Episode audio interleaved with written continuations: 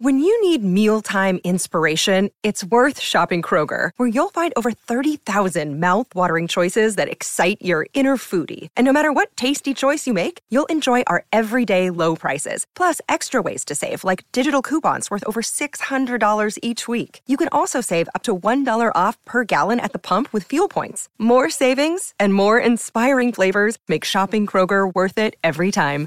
Kroger, fresh for everyone. Fuel restrictions apply.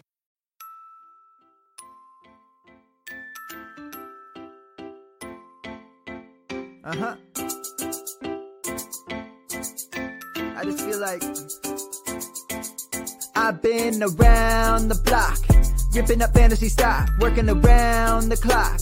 Look at the view from the top. Mm. Researching rookies a lot? No, I just be listening to pods. Yeah, one in particular. I'm just a messenger. Let me just pass on the rock. Uh, Browning, brunning, bruning. Pronouncing ain't what he's doing. What he's doing is not losing, but infusing you with new things. And there's Dennis the Bennett. Yeah. The man is a menace, yeah. Building a dynasty, some of the finest things. Promise you, you won't regret it. Mm. Sly as a fox, cultured in pop. Give him his props. Here is a thought, here is a box. And you cannot compare them at all, so don't even try. Careful with the news, but when you use a take, I take up Tony Fire. I mean Dyer, because anyone else is a huge mistake. Whoa. Fantasy round table, fantasy, fantasy round table. Yeah. Fantasy round table, come take a look at the crown, baby. Hey, fantasy round table, fantasy, fantasy round table. Woo. Fantasy round table, come take a look at the crown, baby. Go. What is going on, everybody, and welcome to another episode of the Fantasy Football Roundtable Podcast, part of the Pigskin Podcast Network. You can find them at PigskinPodNet on Twitter or search the hashtag TPPN um, as we will hashtag that as we go live. We are back after a long weekend last weekend. We are going to start up our divisional or slash team preview series. We're going to start off with the AFC West today. We'll be talking about the Chiefs and the Raiders. Before we jump into that, though, gentlemen, how was your weekend? Man, I had a fantastic weekend getting over COVID. Did a little work on the gutters, did some 4 H projects with the kids, you know, kind of trying to stay one step ahead of the honeydew list. And it was my turn to get COVID. And so I basically sat on my couch and watched movies. So you worked. I mean, I did review a whole bunch of stuff. I, yeah, I guess I did some of that. I worked on our show sheets. Yeah, I mean, I was gonna say outside the the first part of that sentence, I mean, it sounds a lot of fun. You just you know sat around and watched movies. Nothing wrong with that. Uh, nothing wrong with that at all. So they weren't all for review. Like I just I found one day I just decided I was like, I wonder what shitty shark movies I haven't seen. I watched Megalodon Rising and something called The Requin, which had Alicia Silverstone. I just like who takes a vacation to Vietnam. Um, I started the movie thinking this is not going to end well. I um, have not heard of either one of those movies. So uh, all they're, I know is they're not worth finding. Stranger Things Volume Two this Friday. Are you ready? Have you all caught up?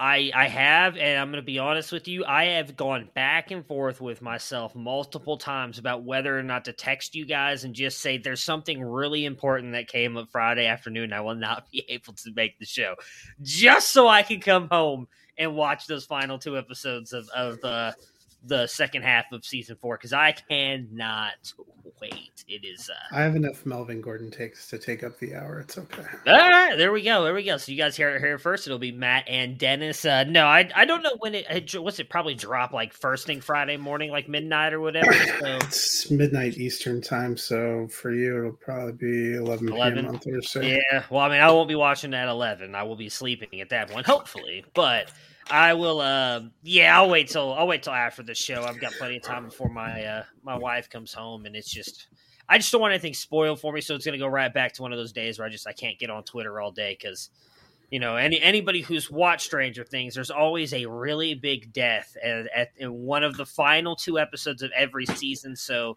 they're setting that up right now as well, and I'm, I have a feeling. I mean, It is going to require a four hour block of time because the first yeah. episode's 85 minutes and the second one's two and a half hours. Oh, I know. And I'm here for it, my friend. I am here for it. I'm so emotionally invested into these characters now after like a two and a half week binge of the entire four seasons up until this point. So I'm not ready. I, you know, I'm not ready for what's about to happen. So, anyways, with the AFC West. Uh, before we jump into that, though, we do have some news. Uh, some stuff has come out since we last recorded. Uh, big one here, possibly in the retirement of Rob Gronkowski, though his agent did come out right afterwards and said, but maybe if Tom Brady calls him midseason, he might come back.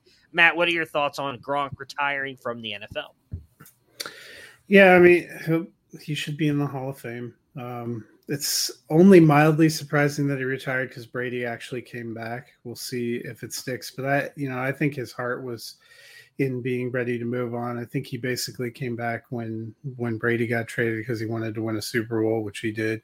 Um, I Cameron Brate has filled in admirably a, a, lot of times in the past. I think he'll do well, and then they have a couple rookies to develop. I don't think the Buccaneers will miss a beat.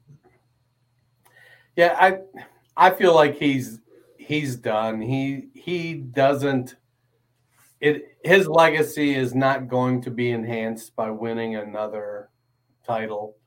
Uh, I think Gronk is ready to move on to the next career. Uh, he reportedly has only lived off his endorsements for his entire career, and he's probably at the point in his endorsement slash celebrity career that he's probably never going to have to tap into his uh, football earnings. So he's going to go on and he's going to do some things. Wouldn't surprise me to see him hosting a goofy show, you know, and, you know, just having fun, investing in things he believes in, raising money for charity, and just generally having himself a good old time for the next 50 years and not taking a beating. He he abused his body pretty good, and from a tight end perspective, his size, speed, athletic profile, he was able to do a lot of things that many tight ends can't. Even smaller ones weren't able to do some of those things. He's going to be a first ballot Hall of Famer, and you know he doesn't need uh, he doesn't have anything to prove and I don't think he has that I've got to win one more mentality. And I think the Bucks are going to be fine. You know, they've got um, Brate, they've got Cade Otton. Um, they'll probably wouldn't surprise me if they brought in a veteran uh, once cuts start happening, just to have some extra depth. But they're in good shape as far as the team goes. You know, their biggest issue, I think, is whether or not Chris Godwin gets back in a timely fashion. Yeah, I I don't think he's coming back either. We kind of saw that last year. There, it really seemed like he was a little bit hesitant to come back. I still find that story funny. Um, last year when they needed him, I think it was last year. Last year, maybe the COVID year when he came back to the Bucks and they uh, he needed to send them like videos of him sprinting and everything to make sure he was doing conditioning, and all he did was just film himself all, wearing like multiple outfits on the same day, and then just kept sending the different outfits to the Buccaneers, so it looked like he was doing it every single day, even though he wasn't. Like he's just a guy who I think is ready for the second part of his career. I mean, there's times that you would think he's been playing mm-hmm. the game for 15 20 years the way that like his body is kind of broken down on him mm-hmm. at times how, how hard it was for him to get up after hits it looked like um he suffered a lot of injuries some injuries to his back as well which we all know is just not not necessarily an easy injury to bounce back from. So with you, he's won multiple Super Bowls, easily walking in the Hall of Fame as a first ballot Hall of Famer. he's not. I don't think he's got that competitive drive that Brady does, where it's like I need to continue to cement my legacy. His legacy is cemented as one of the best tight ends uh, to ever play the game. Alvin Kamara, the reports are, is likely going to get a six game suspension. Dennis, what does this mean for Kamara and the Saints? Uh, and and honestly, your fantasy teams if you have them on a dynasty roster this year? Um, it means that uh, in best ball, definitely drafting uh, Mark Ingram late was a good move. Now, I, I I don't know. I don't. Six games seems a little bit excessive. I felt like two to three games. Maybe it's six, and uh, appeal down to three or something. You know, you shouldn't be walking around punching people, but I, as far as you know, he's going to be when he comes back, he's going to be a points per game stud. He is Abram Smith, Mark Ingram, Dwayne Washington, Ty Montgomery. Um, none of those guys are going to take his role. Uh, not even Taysom Smith will take his role. Um, though after the first six weeks are over, I think all of those guys will fill that role to a degree at some point over the first six weeks, if that's what he's suspended. Um, but heck, honestly, missing six games might actually be good for him at this stage of his career. Yeah, I don't think it affects my thinking for dynasty for redraft. I think it drops him to a low end RB two, um, just because missing those six games, he'll have production when he comes back. Um, the one that if I'm going to get somebody, it's it's I think it's Mark Ingram because we've seen Ingram uh, do well in that system, especially in short bursts. And if all they need is is a few games there at the beginning before Kamara comes back, that's that's who I would go get. But I have questions about the New Orleans offense in general. What's Taysom Hill or what's uh, Jameis Winston going to look like coming back? What is their tight end situation? Because now there's talk that Taysom Hill is actually going to be their tight end. What do we expect from those receivers? That offense could be a work in progress in the first quarter of the season, anyway. I mean, how shitty did Cole Kmet, or uh, not Cole Kmet, uh, Trautman do if they're now saying, hey, Taysom Hill is going to be our tight end? But that's As, the thing. Trautman has done nothing uh, in two years. I, I, don't even know that it's that. I think it's just he they he's got that contract, they can't get rid of him. So they've got to move him somewhere. I mean, that he's a good blocker. He's a good rusher. Yeah. He can catch the ball. I mean, I think he's going to be. I think like Trautman in, plays, but they yeah. maybe just didn't get what they thought they um, might get out of him.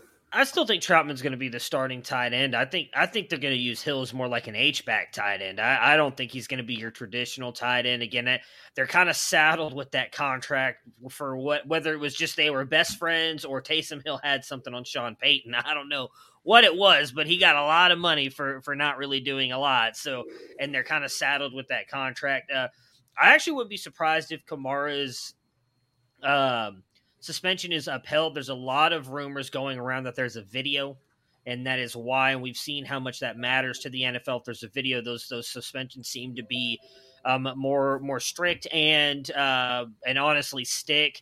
You know, I'm, I, I it's hard to say what is right or wrong. I mean, you should not go around just beating people. Rumors are that the guy grabbed his hair first. I don't know what happened. I was not there.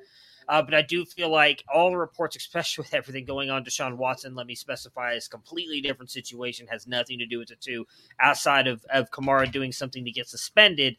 There's been a lot of reports that there's a lot of pressure on Roger Goodell to get these things right. And I really think he's going to start coming in with a heavier kind of iron fist kind of ruling to make sure that it looks like he is back to the no fun league as it was when he first took over and he was dropping in these very long suspensions that a lot of people did not like and he ruled with an iron fist. We might be getting back to that. So i would not be surprised if we do see kamara out for six games.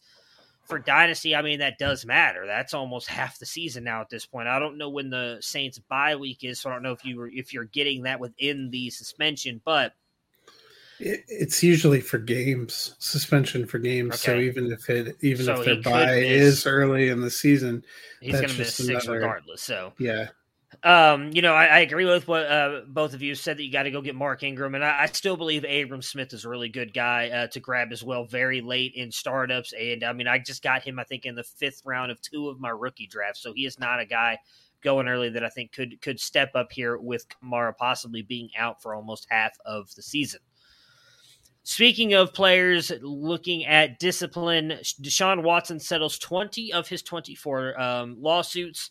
The discipline hearing begins Tuesday. I, have said it to multiple people. I really think we're going to find out about this on Friday this week. Uh, the NFL just has a history of news dumping these big suspensions right before a holiday weekend where everybody is going to be busy doing stuff. We've got a four day weekend coming or three day weekend coming up um, with uh, the fourth being on Monday.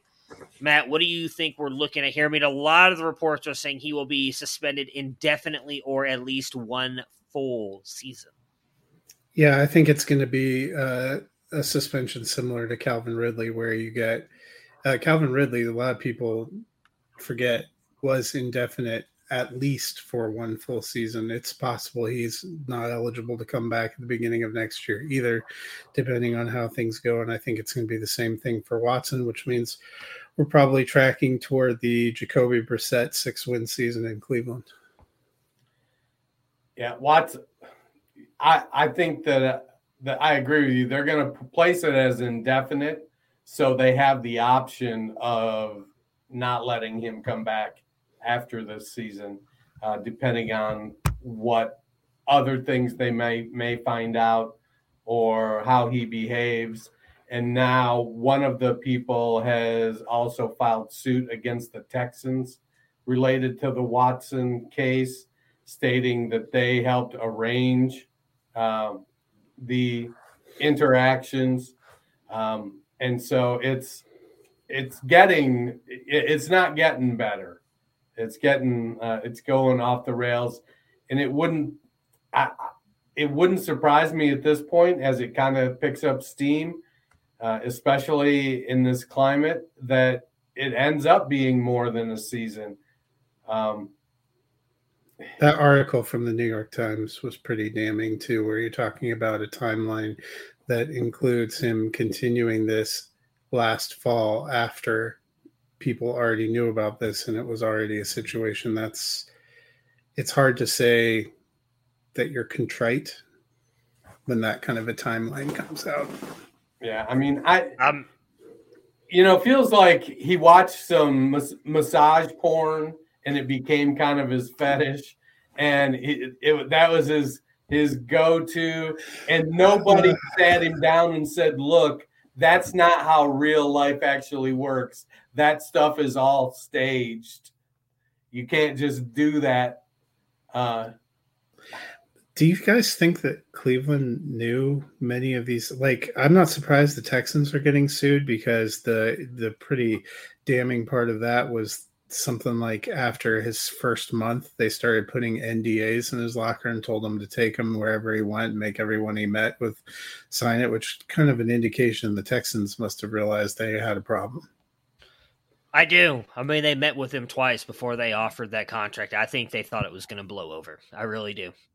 Uh, no, knowing Haslam, the, the earliest, I don't know him on a personal level, but the things I've read about Jimmy Haslam and, and the way he handles his business outside of the Cleveland Browns and everything, I have no doubt in my mind that he probably thought this was all just going to blow over and be fine. Um, I think they've expected it to be at least a year. That's why they structured his contract the way that they did. He, he makes absolutely no money this year. Um, I, I honestly think that they believe, and I may have even said this on this podcast. I honestly think they believe that he's going to be suspended for a year. He'll be fine to play next year, and as long as he wins a Super Bowl for the Cleveland Browns, at the end of the day, it won't matter. Like I, I honestly think that's what they believe. I don't believe that, but I think that's what they believe. And and I will also say that I think there's a certain contingent of Browns fans that that is 100% true. If he brings them just one Super Bowl, I it, I don't think it's unfair to say there's a lot of people in Cleveland or Browns fans around the world, even NFL fans that will not care about what's going on. They're like, "Hey, he won a Super Bowl. He did his job." I, I know not everybody will feel that way. I won't, um, but that is something that will happen. I, I don't. I am very torn on because I do such a weird conversation to have. I do believe everybody deserves a second chance, but I also feel like Dennis, you mentioned him, or Matt, you said him not being contrite. If you've listened to the dude talk for two minutes, he doesn't feel like he's done anything wrong. So what is he going to feel contrite about? Like he doesn't think he's done anything wrong. He said that in what was that a week and a half ago, two weeks ago, when he was stupidly took the podium and talked and then said, I've I've stated all along I've done nothing wrong. The truth will come out. I'm like, the truth's probably already come out. Like maybe it's not hundred percent. Maybe it is somewhere in the middle, as they say, between what he's saying and what we're hearing from 24 plus other women, which I don't feel like all just got together and is like, hey, let's make up a story about Deshaun Watson here to get paid. I really don't think that's happening. So I, it's just he clearly believes he's done nothing wrong. So I don't know why he would feel contrite about anything because he just is that. No easy transition to the greatest quarterback that's ever played in Cleveland and the guy that, that absolutely got screwed by this whole situation, Baker Mayfield. Uh, it seems now that rumors are heating up. He might be heading to Seattle Matt, which team do you think is a better fit for him? Is it Seattle or Carolina? And if he does go to Seattle, what does this mean for his fantasy value? Yeah, um, if I'm him, I'm going to Seattle because I think Carolina, uh, as a as a team in general, is a dumpster fire. Um, I think in Seattle, he, to me, he's probably still a low end QB two. Um, but I think it'll be much happier for people that roster DK Metcalf, Tyler Lockett, or Noah Fant. Probably uh, will help a little bit. I think Seattle is still going to struggle, and especially in that NFC West, um, no matter what they do. But they have a better core. Um, around him and probably a more stable franchise. I, I think this is it for Matt Rhule. I would not be too pumped to go to Carolina, especially as I think you mentioned before, like Robbie Anderson already taking shots at, at Baker Mayfield. Why do you want to go there? Yeah, I agree that Seattle at this point seems to be the more stable franchise. But I don't know that Pete Carroll has that much longer left on the bench than Matt Rhule. I mean, isn't Carroll the oldest coach in the league right now? Uh, I mean, he's yeah, I think he's up there, but he is. I still I mean, think if he him, goes, they chose yeah. him over Russell Wilson. I don't think and, he's going anywhere. And if he goes, I think it'll be his decision. Yeah, I just think I, but that's just it. I feel like that the that the that he could make that decision too, not just the the Seahawks. You know, I think if they struggle again this year, now I, I agree with you, Matt. I don't think that it matters what team he goes to when it comes to Baker Mayfield's fantasy uh, potential. He's a low end QB too. I think we've seen that. Um, he's not a quarterback that can elevate the receivers around him. He can put up okay numbers when he has talent, and you know both teams have some talent, but I think the the interior of both teams uh, in Seattle and Carolina. Both of them need offensive line help. And that's really, if Baker's going to be more than a low end QB2, he needs to be on a team that has a top five offensive line so that he has time and doesn't feel like he has to do too much because that's where he struggles when he has to do too much. Um, I, I guess I, I like Seattle as the better fit just because the they potentially could have, you know, two to three years of Pete Carroll versus starting over with a new regime uh, at some point this year. And the ownership in Seattle does seem to be a little more stable uh, than David Tepper there in Carolina. I just want him out of Cleveland for the for for Baker's sake. Let him continue on with his career. Uh, I don't think either. Sp- there's there's ups and downs for both of them. Right, like Carolina, you're right with the coaching staff. I think there's a lot more. You know, uh, it's a lot scarier, I guess, there because Matt Rhule likely isn't going to be there much longer, and Baker could be gone after that and be a free agent. The good news on the Seattle side is they've already said that the, if they do get him, they're likely going to extend him. Then do you want to be stuck in Seattle with a bad offensive line and a run first slash defense minded head coach? I, I, think there's there's plus and minuses for both sides uh, of the teams here. Wherever he goes, though, I just uh, you know I think uh, for his sake, for Cleveland, for everybody, it's just they they need to get him out of there so everybody can kind of move on and we can move on to the Jacoby Brissett future of the Cleveland Browns because that's what it's going to be. All right, let, us talk about some actual fun teams here, and that is the Kansas City Chiefs and the Las Vegas Raiders. Uh, they will be the teams that we kick off our team preview series segue. for. Yeah, they are fun teams. Oh, this whole division is going to be a lot of fun, I think.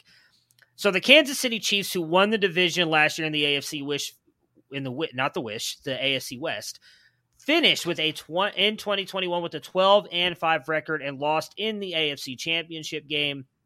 Their key departures were Tyreek Hill, who goes to the Dolphins, Darrel Williams to the Cardinals, and Tyrann Mathieu, who signs with the Saints. Their key additions Juju Smith Schuster, Marquez Valdes Scantling, Ronald Jones, and that is, and uh, their key rookie was Sky Moore. Tie end fantasy finishes Patrick Mahomes finishes QB4, Clyde Edwards Helaire, RB46, and Travis Kelce, tight end two. Right now, their over unders are sitting at 10.5 wins. I'm going to take the over on that. Matt Dennis, what are you guys doing? I I think it's a great number because their defense is a little bit better. And the offense, you know, that they're not strong at running back. I mean, I just saw somebody gleefully pick up uh, or, or gleefully pick um, Jerick McKinnon in a rookie slash free agent draft in the fifth round. And like, I'm like, well, I don't know why you're picking up McKinnon. He's not doing anything in Kansas City, even with Jones and uh, uh, CEH not being great in front of him. Um, and then the wide receiver, there's so many questions there. It it really falls on Sky Moore has to elevate his game really quick because I believe we know what the other guys are. We know what Juju is. We know what MVS is. Uh, and Travis Kelce's 31, 32 years old. We know what he is. He's he's phenomenal, but he's coming to the end of the line uh, in the next couple years. So it means Mahomes has to pick the team up. If they win 11 games or 12 games, it's because Mahomes wills them to. Uh, I'm going to take the over, but I think they just squeak it. Yeah, I'm taking the slight over. I think they win 11 games and make the playoffs. All right, so let's talk about their backfield. Uh, they added Ronald Jones here. Dennis just mentioned having uh, brought back Jerick McKinnon as well. We've got Ronald Jones sitting here right now. Currently is RB forty six. Um, in this is Sleeper's ADP. Is that correct? Yes. All right, and Sleeper's ADP. Twenty one um uh 139.4 off the board here for Ronald Jones. They obviously have Clyde Edwards Helaire still there. RB 28 off the board, ADP of 85.5. Uh, they, as I just mentioned, kept uh, Jerick McKinnon. They also brought in rookies Isaiah Pacheco and Jerrion Ealy. Matt, what are you doing right now um, in redraft? And well, let's attack it from redraft first. For redraft in uh, the Chiefs backfield. Yeah, for redraft, I probably don't want either of them, but based on the ADP, I kind of like Ronald Jones' value better. I think they're both going to end up pretty close together in their contributions. We saw Darrel Williams in a complementary role uh, produce quite a bit. Um, he did a lot of his as a pass catcher, which is obviously not Ronald Jones' specialty. I think maybe you see CEH catching more passes similar to what he did in the first year, but probably using Ronald Jones as a pounder uh, on first and second down, probably in the red zone area because that's an area notably that CEH has struggled. So I I think they both probably end up you know between RB 30 and 40, in which case Ronald Jones is by far a better redraft value, but I'm not really bullish on either of them. Yeah, I, you know the the struggle I have with Ronald Jones, I want to to buy into him at that value. You know, at one one forty basically ADP. That's what that's what twelfth round. I I want to buy in, but to buy in, you have to believe that they're up and that they're running the ball. And I think we've seen enough of the Chiefs and Patrick Mahomes that they often don't run the ball even when they have a lead. They still pass the ball because that's what's available to them. That's what their offense does. And so I get nervous about Jones there. Um, I do agree with you. Jones is going to have the opportunity to be the goal line back. Um, you know, I, I, saw a tweet today, and I wish I could remember who it was.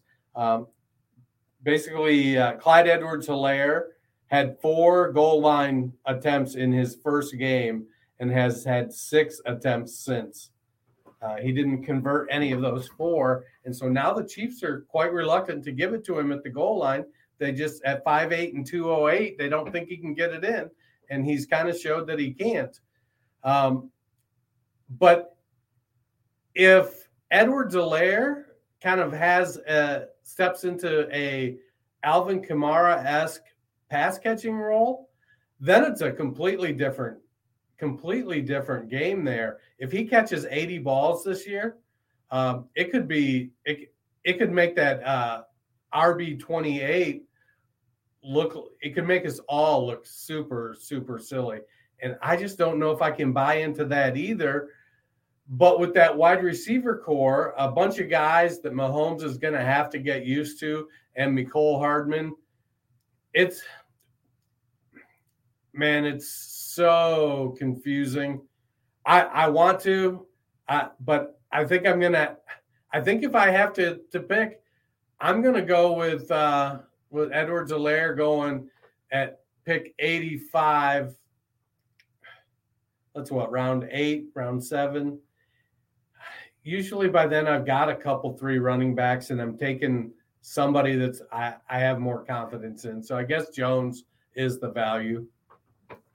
Hockey fans, the pursuit of the Stanley Cup is on, and DraftKings Sportsbook, an official sports betting partner of the NHL, has an unbelievable offer for the most exciting playoff in sports.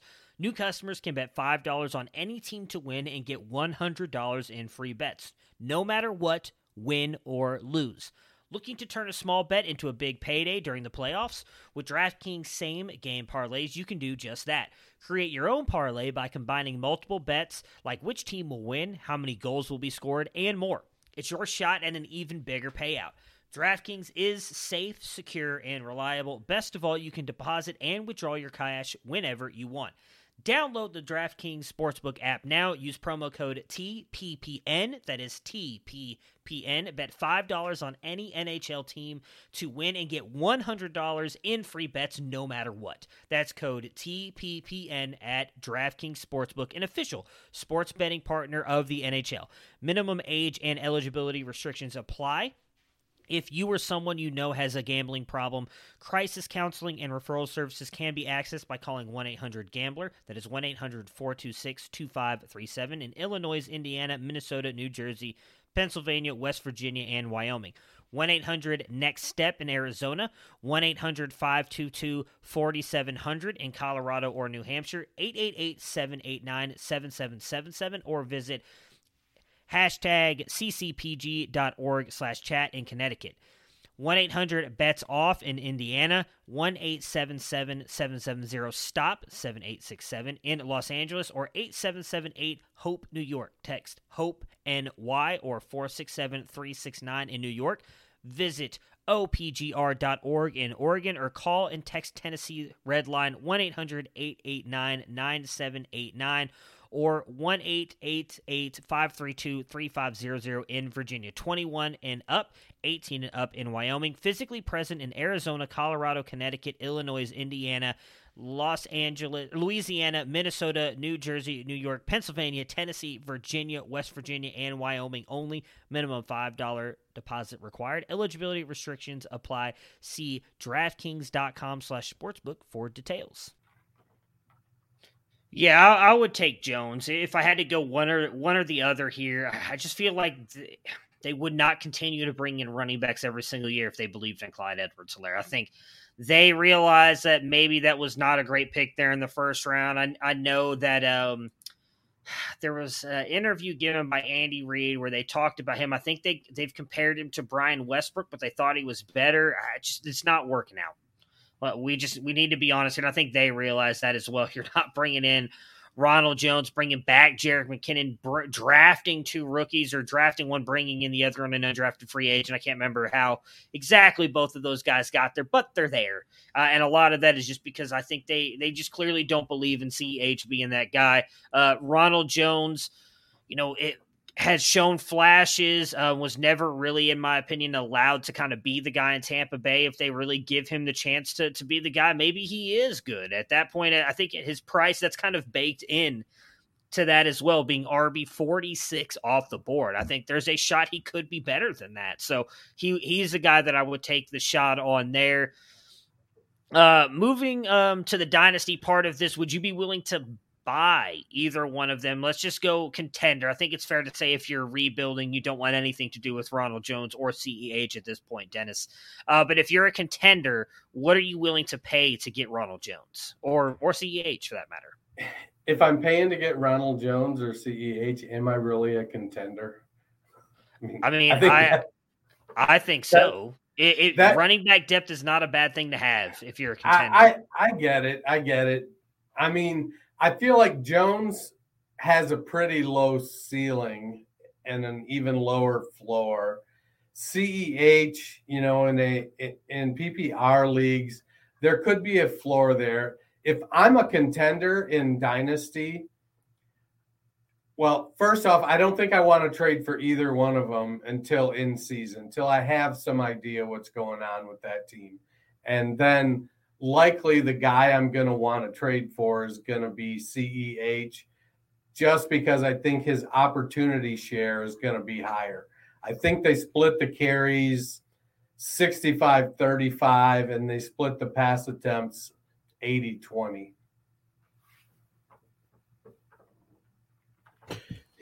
In Dynasty, I don't really want either of them, which is weird because the Chiefs are a good offense. Ronald Jones is on a one year deal. The best you're hoping is that it works out for him the way it did with James Conner in Arizona. And I don't feel like when people went and got James Conner, it was because they knew he was going to win the league. He ends up being kind of a league winner or keeping you in there, uh, and then ends up being a great asset moving forward. But that's the best case scenario for Ronald Jones. And I just don't think the Chiefs run enough. And CEH, just going to be an interesting year for him. I wouldn't be surprised if they decline his fifth year option and just ride out four years and, and see what they've got, kind of like what happened with Rashaad Penny in Seattle. And Josh Jacobs in, in the Raiders, who we'll talk about here in a Josh minute. Jacobs I, has arguably been much more productive yeah. and didn't oh. get the fifth year option the lowest fantasy scoring year he's had in points per game is RB fifteen. Uh, Clyde Edwards-Helaire has not really come close to that. So, uh, yeah, it's going to be very interesting. Um, I, I would probably throw like a early third if possible at Ronald Jones and see if I get him. You might have to pay a second for him, but again, I think running back depth if you're a contender is key and. I do think he can outproduce his RB 46 value. So let's talk about the wide receivers, though. They lose Tyreek Hill, um, a big explosive part of that offense. As uh, I mentioned earlier, they brought in Juicer, who is sitting right now as wide receiver 39 with an ADP of 106.6. And they bring in Marquez Valdes Scantling, wide receiver 73, with an ADP of 158.8. They obviously still have um, players like Mecole Hardman, who is yet to really kind of break out. They also brought in Corey Coleman. They've got Justin Watson, Justin Ross, Cornell Powell, Aaron Parker, Gary Jennings, Omar Bayless. I mean, it's Josh Gordon came back. They've got just like a litany of guys. Matt, which of these wide receivers in Dynasty are you willing to buy, if any? And who are you expecting to be the best wide receiver for the Chiefs this year in uh, fantasy? Yeah, so the best wide receiver in fantasy, I think, for the Chiefs this year will end up being Juju Smith Schuster. And he, if I was going to bet on one of these veterans, like a Ronald Jones or him or somebody else who came there who's going to have that James Conner type season, I think it's going to be him.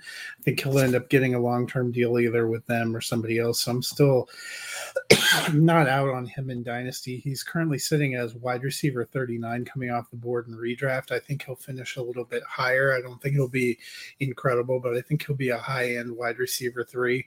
Um, MVS, I kind of feel like he is what he is, but if we're looking at dynasty, I liked uh, Skyy Moore uh, as a pick. The, my only hesitation is where I've seen him go in rookie drafts has gotten steadily higher and higher. We've kind of fallen into that uh, Chiefs Chief syndrome. Um, you know, if I if I could get him at the end of the first round in rookie drafts or in the second round, I'd feel good. But I've seen him go as high as 102, and that's that's too too high for me. And I should mention, I forgot on on Skyy Moore in his startup ADP is coming off the board as wide receiver 32, so the highest of all the wide receivers for the Chiefs with yeah. an ADP of 87.6. A player we love that went to an offense that we expect to be good. Yeah, it's. I mean, we're looking for a Diontae Johnson kind of breakout rookie year from Skyy Moore, I think. Somebody that just burst onto the scene. Yeah, small school. Okay, but he's going to step in. He's got a great quarterback that's going to get the ball.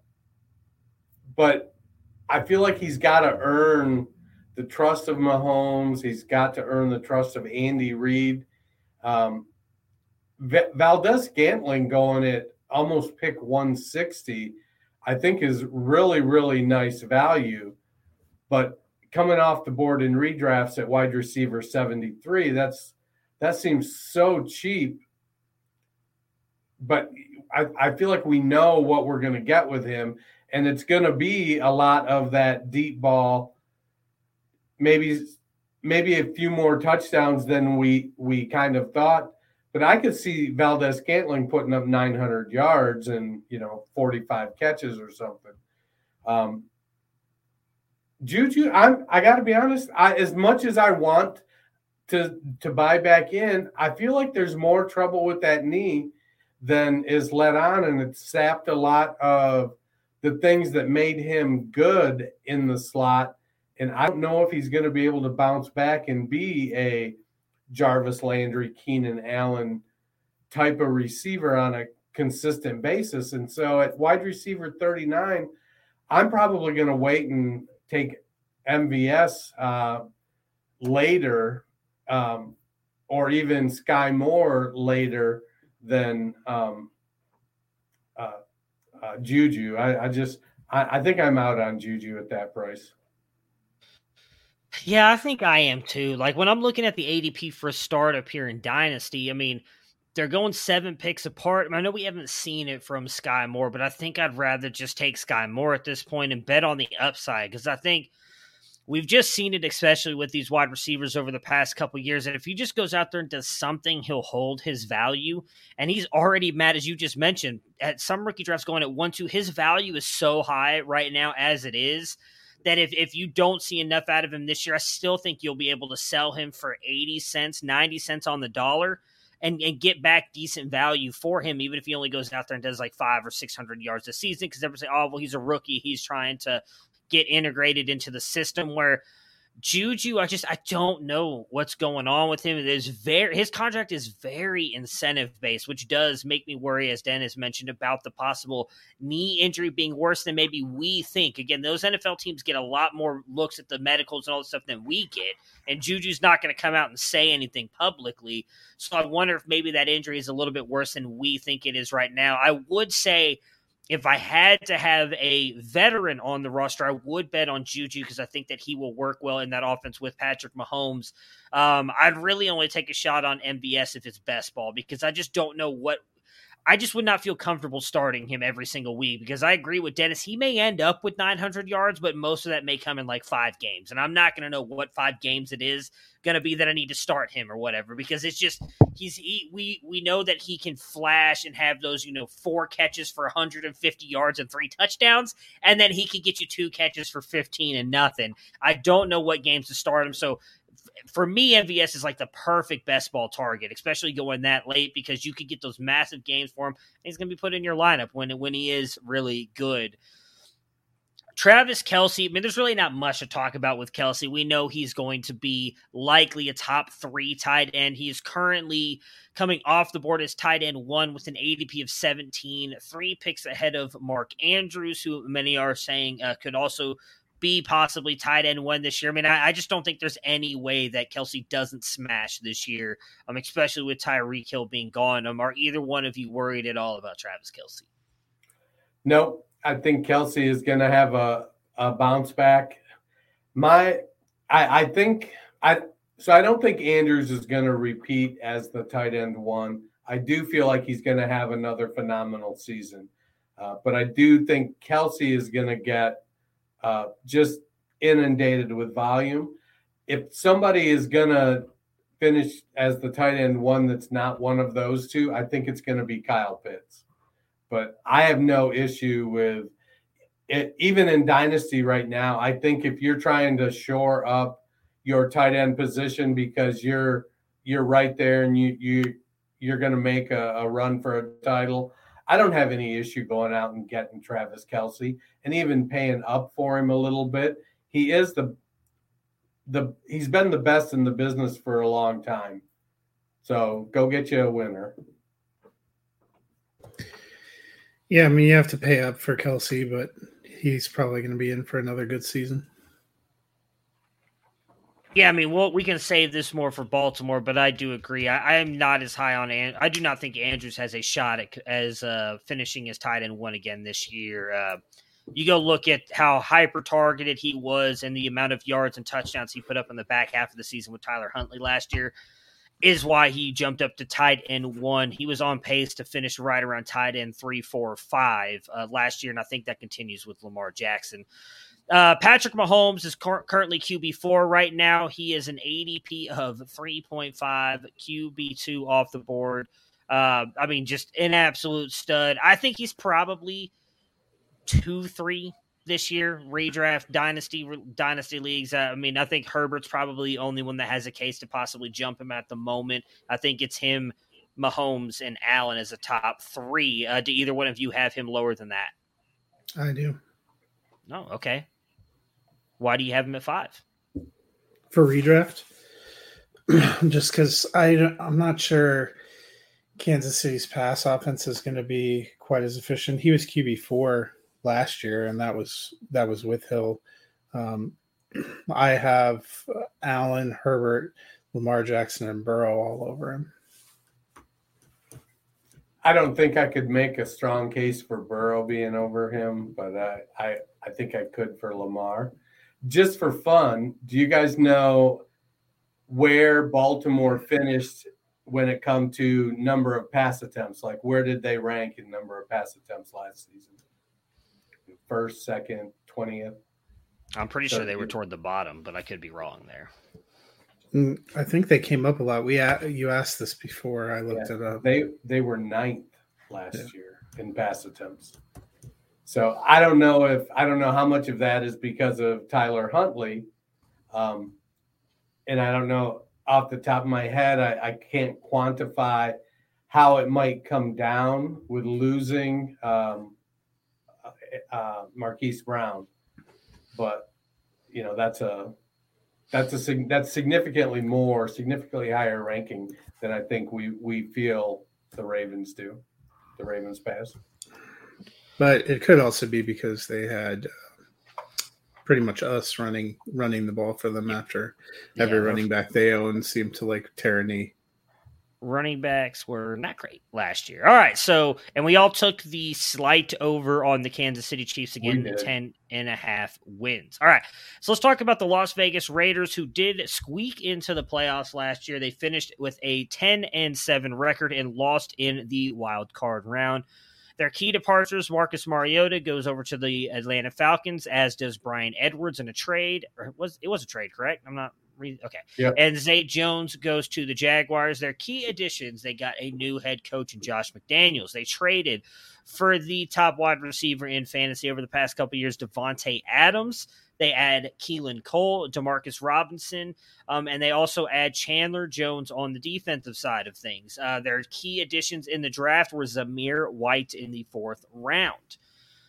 All right. What, Matt, we're going to go to you first because I know you are Josh McDaniels' biggest fan. What are you expecting from the Josh McDaniels era in Las Vegas?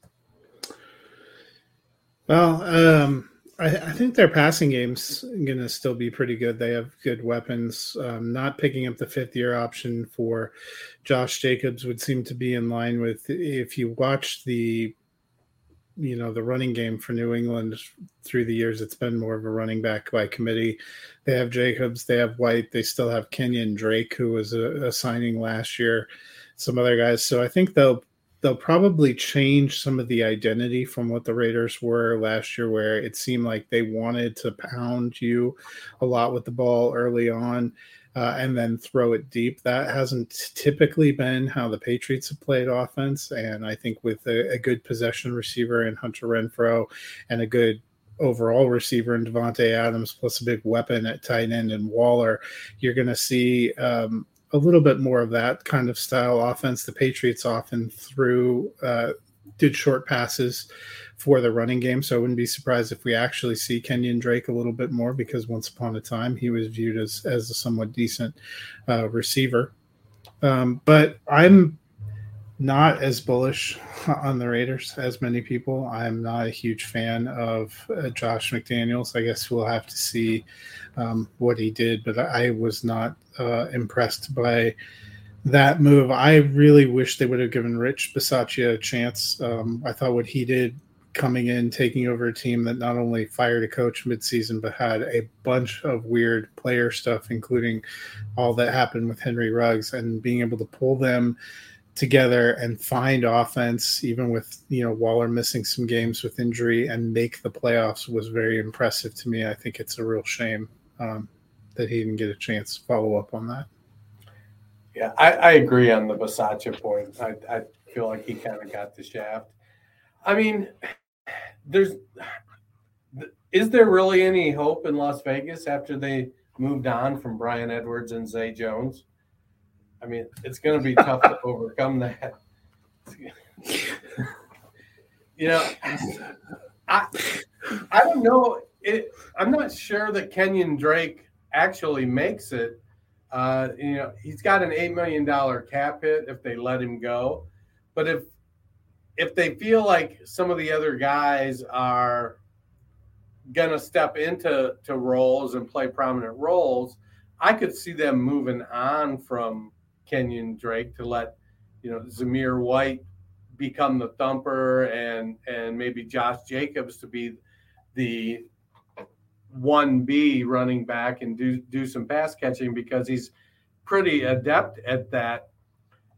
Um, you know, they passed a lot. They were seventh in pass attempts last year. Uh, and we've seen with uh, New England they're not opposed to being lopsided when it comes to how they run their offense. And so with Davante Adams and Hunter Renfrow and Darren Waller, it would not surprise me one bit if the Raiders are top five, maybe even top three in pass attempts this season. Uh, that you know they don't have a, a ton of stuff beyond those three guys, but Adams getting 175 targets and Renfrow and Waller getting 130, 140 isn't out of the question for this Raiders team.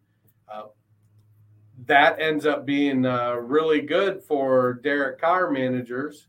Um, and I don't know, it's it's tough to watch Josh Jacobs be so perennially disrespected uh, when he just kind of keeps going out there and producing numbers and talking a good game when it comes to being a good teammate, not being a Jacobs isn't afraid to let other people carry the ball and then do well when he carries it. So yeah, I just I don't know what to think of McDaniel's. Like I'm I'm very intrigued by the hire. I agree uh, with both of you guys said about Rich, uh, and not even you know Matt. You just mentioned what happened with Henry Ruggs and everything, but also what happened with Jon Gruden midseason and why they had to fire him. Like it was a really weird season for the Raiders in their first, you know, real season there, having fans in the stands and everything. It looked like they were going to completely implode, and he was able to turn around and get them into the playoffs. I agree, probably should have gotten at least a year to see if that happens. I mean, we do associate um, many people in the NFL and fantasy circles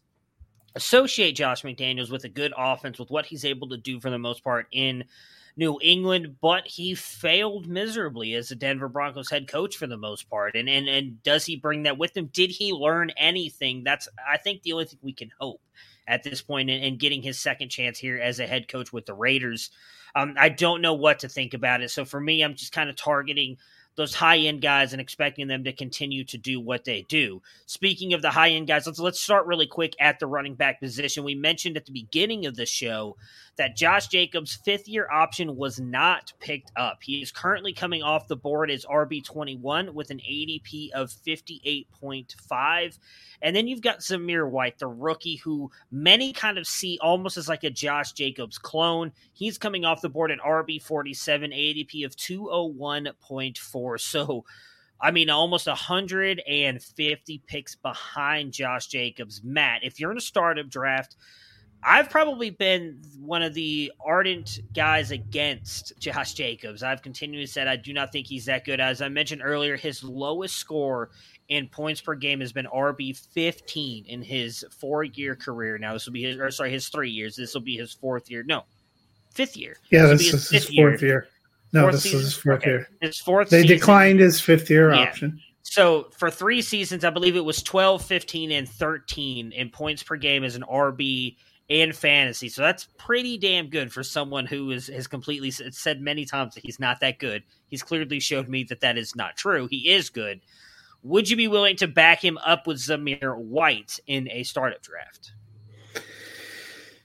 Yeah, I mean, I guess they they took White there in the fourth round. I'm I'm not reaching real high on White. I think Jacobs, even if he doesn't go back to the Raiders, is going to go somewhere because he's been productive. And I actually think in redraft uh, where he's going, RB twenty one feels about right for this season. I think the Raiders are still going to lean on him and, and run him out. I just don't know if he fits what it's interesting that Zamir White is considered to be a Josh Jacobs clone because I was wondering if part of the reason they didn't do a fifth year option for Jacobs is he doesn't exactly fit the mold of what McDaniels has typically tried to do with his backfield. Um, so I also wouldn't be surprised if the Raiders go get a running back or draft more running backs and Zamir White really never turns into anything. I don't think it was an incredible um, you know investment and that McDaniel system, whether it's been in Denver or whether it, whether it's been in New England, hasn't really been about um, building into running back. Running back is a more fungible position in that system. Yeah, I, I'm not gonna. I mean, if I'm taking Zamir White, it's because I took Josh Jacobs and I decided I wanted to handcuff him.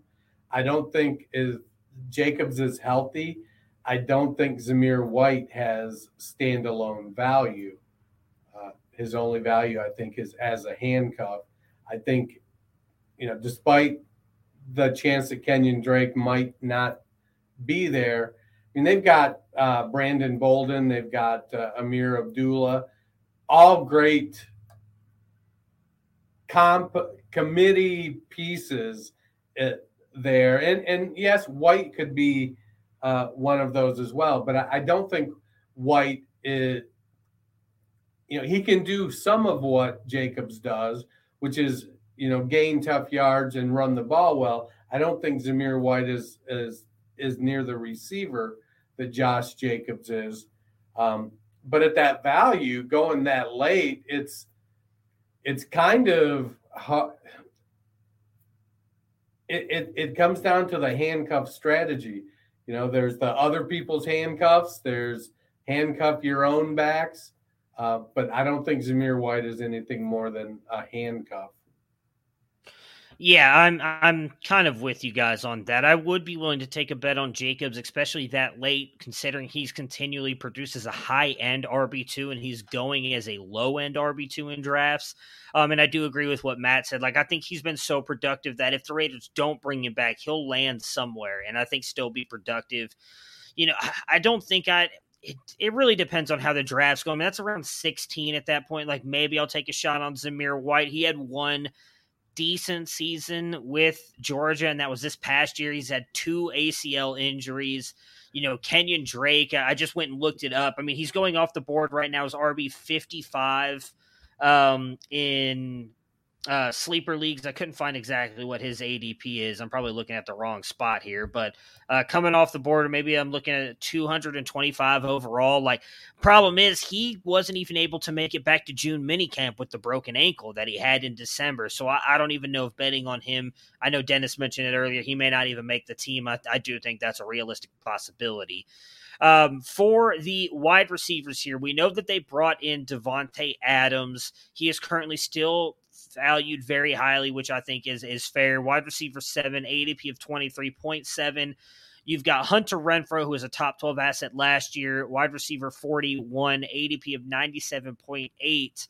Um, then you've got Keelan Cole and Demarcus Robinson, as well as, uh, again, kind of like what we talked about with the Chiefs, just kind of like a litany of other wide receivers here. Probably that don't mean anything in Tyron Johnson, Mack Hollins, D- Dillon Stoner. Uh, or is it? Yeah, it is Dylan Stoner. Okay, um, Dennis, where where are you going with these wide receivers? Are, are you still betting on Davante Adams? And if so, what do you expect his impact to be this year for the Raiders? Well, there's a reason you're looking at the sheet and not seeing any ADP for those wide receivers. Is because they didn't show up on Sleeper's ADP because they're going that late. Um, I like Adams. You know, he, his redraft ADP is at uh, 20, pick 24, wide receiver seven. I don't think I've seen him go late second round. That that feels that feels a little bit late, but apparently uh, that's where some people are picking him. Uh, his and his uh, dynasty ADP is four picks after that. So, I mean, I get it. He's almost thirty, um, but I feel like man, he's got what he does and and how he plays. I, I just feel like he brings so much to the game and he's gonna get the volume over the next two to three years. He's definitely a high draft pick. You know, I guess 24 isn't terrible, but I could see taking him, you know, six to eight picks sooner than that. Uh, he's going to produce, and so unless you're you're somebody who who just doesn't think Derek Carr can produce a high end receiver, uh, re- regardless of how good a buddy he is with Davante Adams, then I don't think you take him there. But I'm okay taking if, if I'm trying to build a team and I want to win now, I'm okay taking Davante Adams the end of the second round. Yeah. So, despite all the problems they had last year, Derek Carr was QB 13 and Hunter Renfrow was wide receiver 10 it's a matter of people not looking at the personnel and looking at the coach.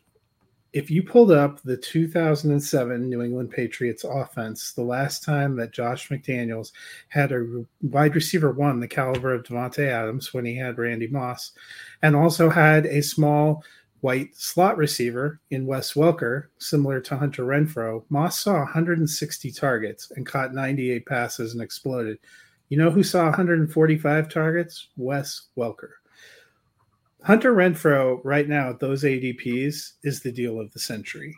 People forgot that he was wide receiver 10 last year. I don't know why people think he's he's getting hurt that much by having Davante Adams. I think those two are both going to be fine. The one that I suspect takes a slight step back is Darren Waller, who right now he's listed at tight end five. I when I was doing my pass, had him down in the seven or eight range. We already saw him start to take a back seat to Renfrow in the way they were playing ball last year, where he finished as tight end 17. Carr can easily finish as a low end QB1 uh, with this kind of offense. They you know, they throw to run. And before anybody goes crazy and says New England didn't have a running back, in 2007, they had Laurence Maroney back there. He got 185 carries in 13 games. He was pounding the ball that he was not exactly a graceful running back. That was a year where they had both a pounding kind of style running back that they have in Josh Jacobs and those two kind of receivers. Plus, they managed to find 75 targets for Donté Stallworth, 50 for Jabar Gaffney, and 49 for Ben Coates. I think there's one of those other receivers that's going to be relevant. You probably will see Waller get in the 80 to 90 target range. And I think both those receivers are going to get a lot of targets. Their passing offense is going to be great. I may not believe in the Raiders, but I believe in that. Yeah, I'm I'm all in on Adams and Renfrow too. I, I, I don't. I mean, I didn't know about the stats that you just gave, and I appreciate you doing that because it just helps bolster my point as well. Being agreeing with you because, I mean, I get it. Davante Adams is going to turn 30 this year. Uh, his birthday is, I believe, December. It's December something. So uh, he'll turn 30 this year, and many people start to fade wide receivers at that point. I just don't. I think his game and what he does well is not that of a speed wide receiver. He is such a great nuanced route runner that I think he can continue to age well, almost like a Larry Fitzgerald type wide receiver. I think he's going to be fine. And I'm with you on Hunter Renfrow. Like that chemistry between him and Carr doesn't just go away just because Davante Adams showed up. I think that Waller is the one who takes a big step back here. I have met at tight end 10 actually in my rank, so I'm fairly close to you. I think if I had to guess, Adams is probably a wide receiver one, and and Renfrow probably a, a wide receiver two. But I, I, would not be surprised if he finishes right around the wide receiver 15 range. Like I'm all in mm-hmm. on both of those guys this year, and I'm with you. The the ADP value screams at Hunter Renfrow going at wide receiver 41. Like I, I'd be willing you don't do it because he's going off the board at, at, at 97.8, but I'd be willing to take him as a like wide receiver 20 something off the board because I still think you're getting a value there. Like it's it's insane. And I'm gonna be honest, I'd be willing to take I would take Davante Adams as wide receiver two or three off the board. I'm not waiting until wide receiver seven. Like I get the love for Ja'Marr Chase and Justin Jefferson. And if you want to take both of them over Davante, fine, but that's it. That's all I'm taking over Davante Adams. I don't care that he's about to be 30 years old.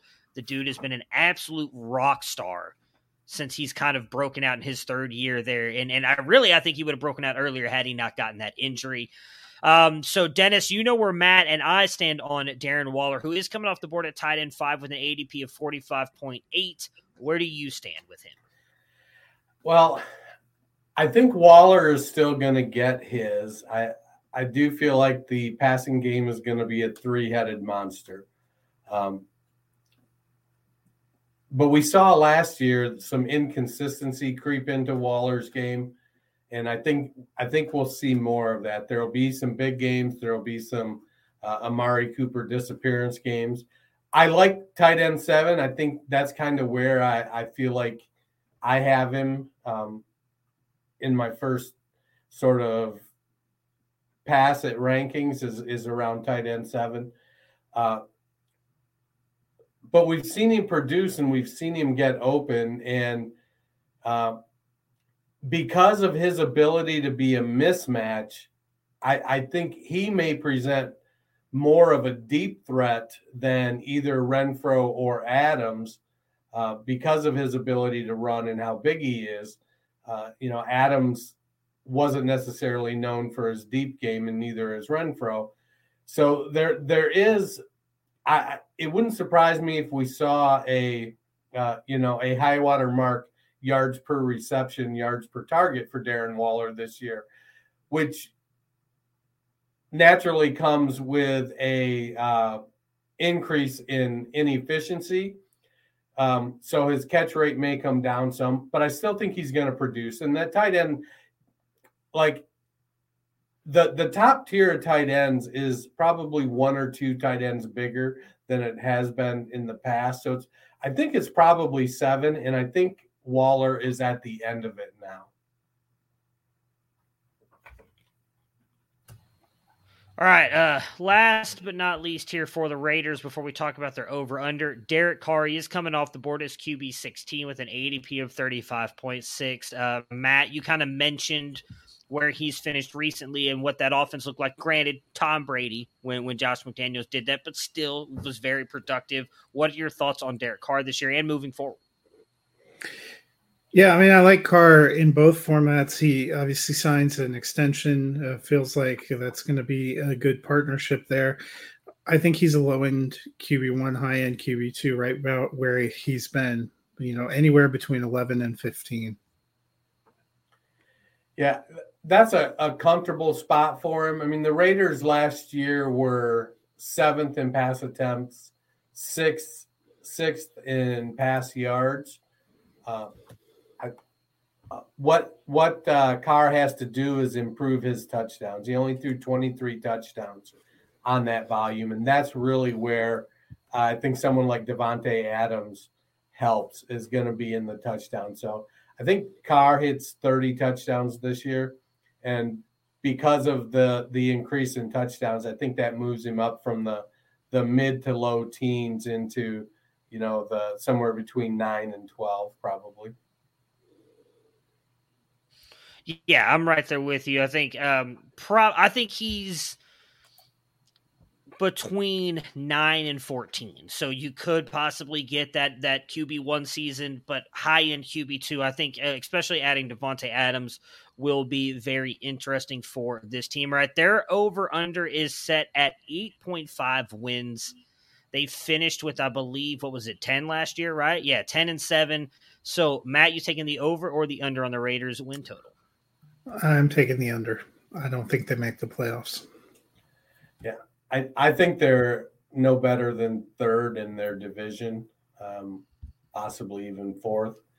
And uh, I, I think they're going to be the under the eight and a half. Feel like eight's the perfect number, so I'm going to take the under there just because that division's just so good. I really don't know how it's going to. I think the Chargers are going to win that division. I don't know how the rest of the division shakes out. So that that's kind of where I am with them. Speaking of the Chargers, them and the Broncos will be the two teams we talk about on Friday. It will be, I'm just letting everybody know, a quick episode now because your boy is wanting to get on to Stranger Things. So I'll be giving some one word answers. Uh, hopefully, no real big news comes out between then and now. Uh, everybody, enjoy the next couple days as we head toward July 4th weekend, and we will talk to you guys again on Friday. Prepare for glory! I don't know if you got your popcorn ready. Do you got your popcorn ready?